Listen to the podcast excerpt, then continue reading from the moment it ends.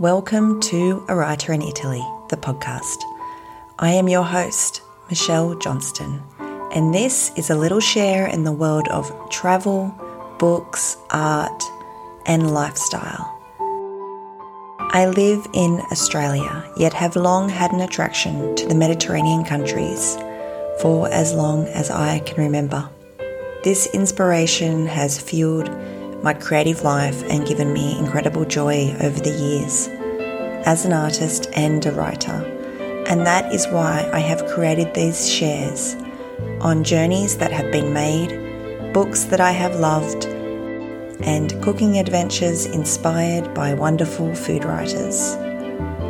You can find all show notes at michellejohnston.life and follow me on Instagram at a writer in Italy where you can find all of the meanderings and indeed the lure of Italy as the ultimate muse. Thank you for joining me. I love having you here for the journey of Muse Italia. Ciao tutti! Today I am going to share my personal limoncello recipe with you. And the reason is because at home in Australia, right now, the lemons are in season. I've had bags of them left at my front door. Richard has brought them home from work, and it's all a part of late winter and early spring here at home. And mostly, I just love celebrating what's in season. It just gives me so much joy to enjoy the moment, enjoy what's around, and to see the colors of the lemon. Like beautiful bowls of lemons in the house are like pure magic to me. The beauty of a still life and making the most of the glut. Well, that's another thing entirely. And so I thought I would share my limoncello recipe. And I have actually recently updated the recipe, and you can find it on my website. I have recently created a new recipe area and it's called Wild Fennel. So have a look there and you will see under the words Preserving the Lemon Late Winter 2021. So I guess I put all of these recipes up about a year ago and there's about seven or so ways to make the most of your lemons. So in this case today, I am going to share my limoncello recipe. And there are a few different ways to do it. Some include the actual juice, some do not. Some are quite diluted with more sugary syrup, and some are not. So it's really how you prefer to drink something. And I quite like the rocket fuel variety, like the one that's got the real punch to it. That always reminds me of Italy and makes me laugh a lot. So it's something I've been given a number of times at a restaurant after a meal. So classically, it's a digestive, and that means that it will uh, arrive at the table after you've finished the whole meal, perhaps with the dessert or after the dessert. To be honest, most of the time that I've had it in Italy, it has come as a gift.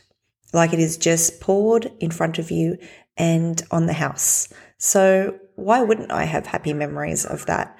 It always takes me back to, in particular, Amalfi, seeing the beautiful groves of the lemons and the terraces and these beautiful hillsides of, uh, of lemons, really. So I guess I just wanted to remember that.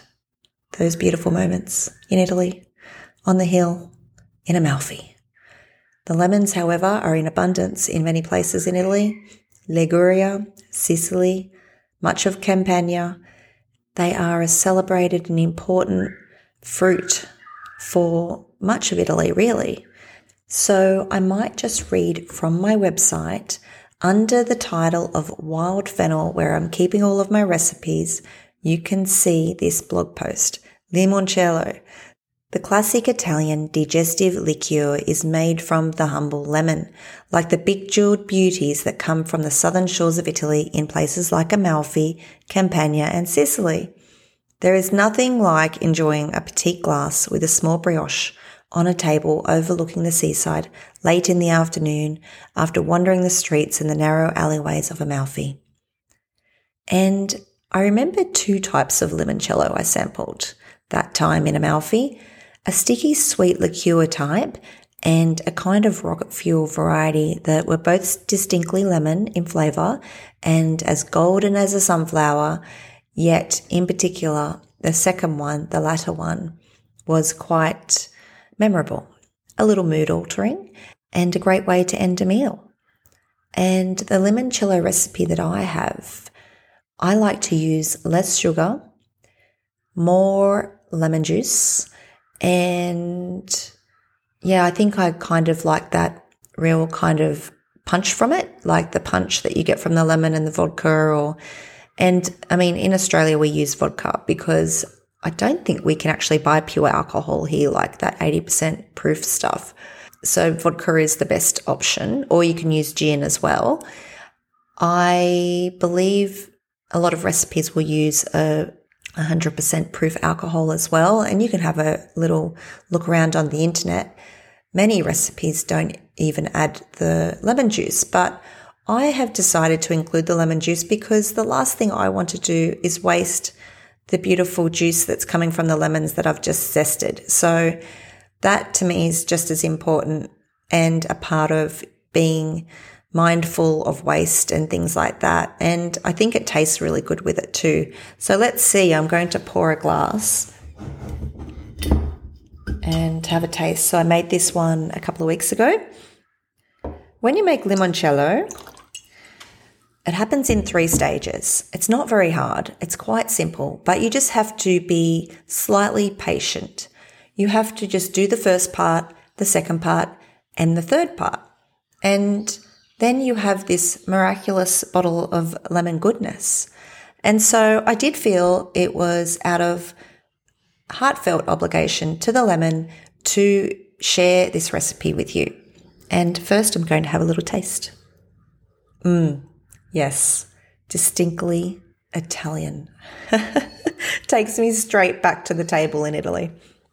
Now, before I begin my little recipe sharing, I'm going to read just a little excerpt from a book I really love and have enjoyed reading a number of times over the years.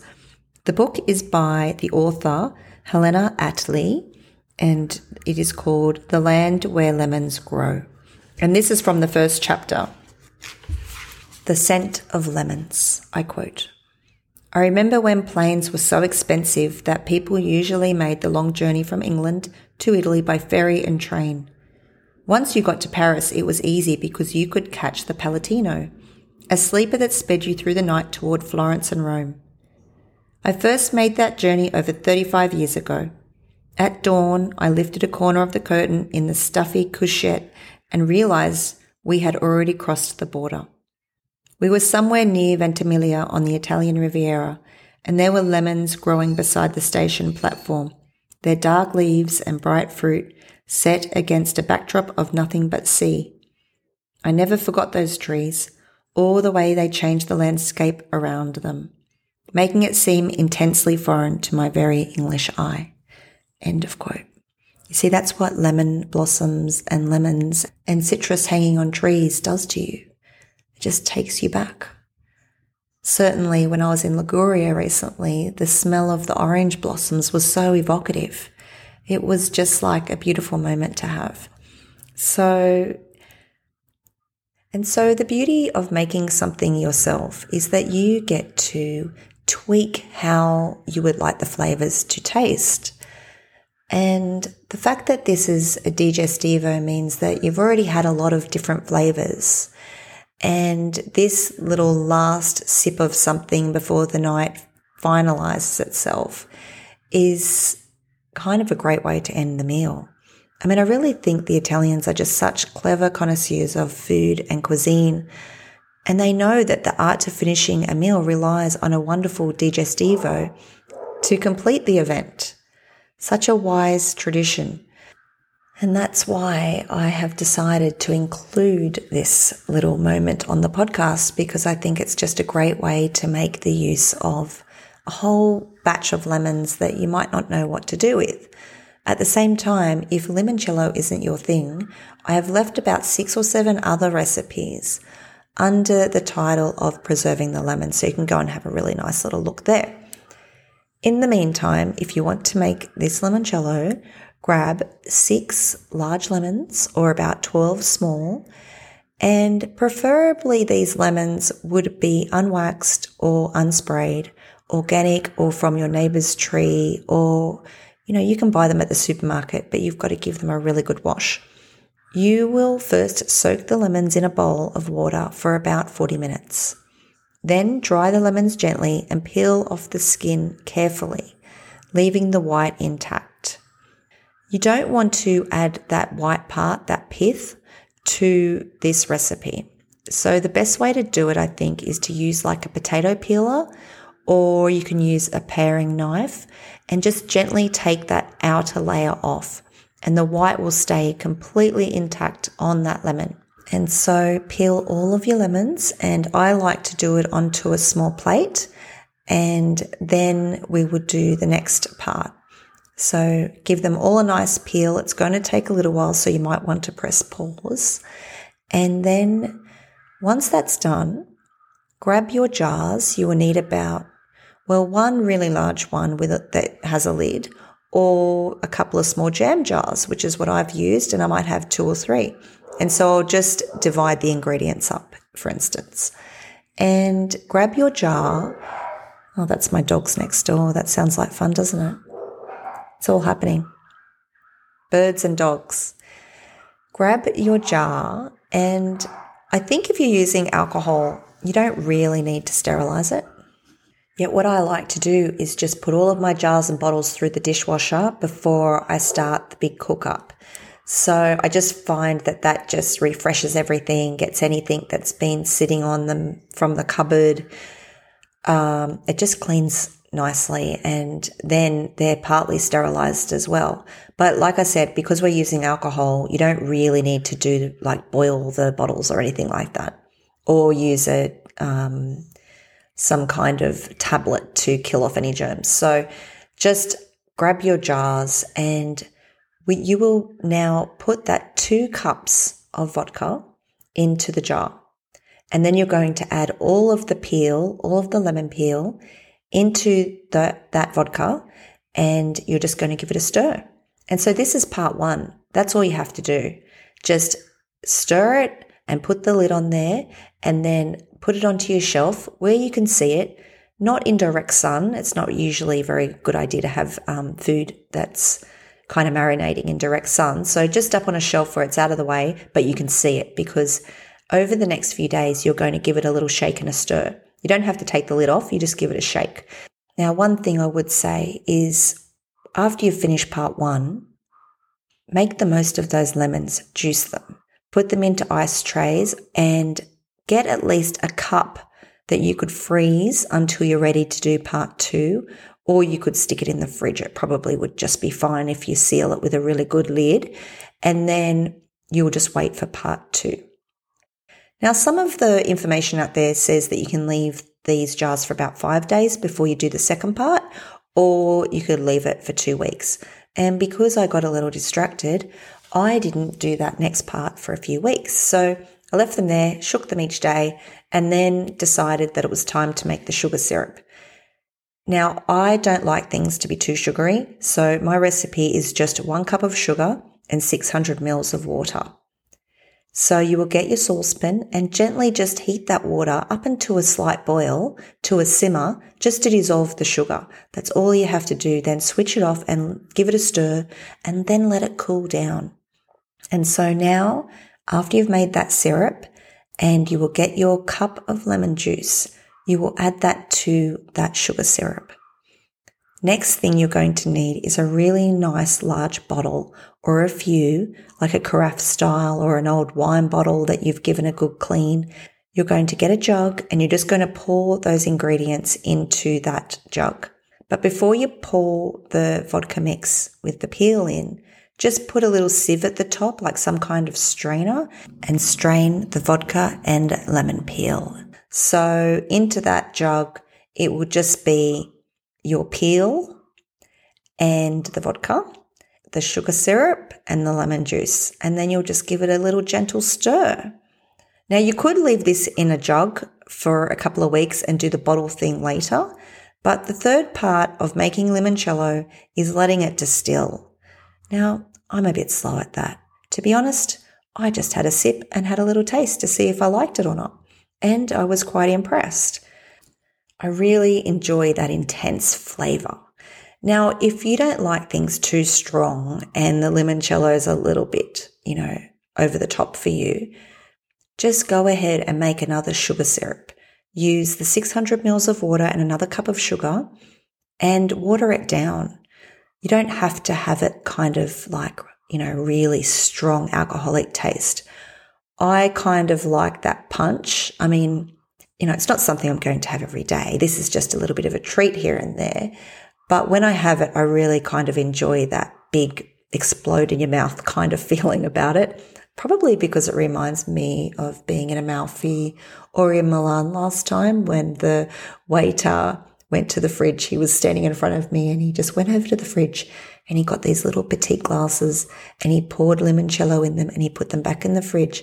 And then when my meal was done, he just sat that in front of me. And I just thought, how civilized is that? I mean, the generosity of the Italian culture. I just love it. That's what limoncello does to me. It just evokes a moment. It evokes the day. It evokes the sunshine. It evokes the pure goodness of the lemon. And uh, yeah, so there's your drink. It's it's pretty much done after you let it distill. I see that a lot of recipes say leave it for about three weeks before you drink it.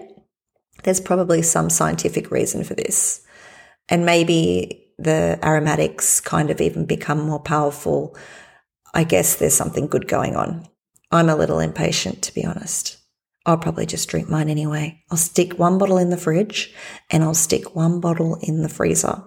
Now, if you do put something in the freezer, just make sure it doesn't, you don't fill the bottle completely so there's room for expansion.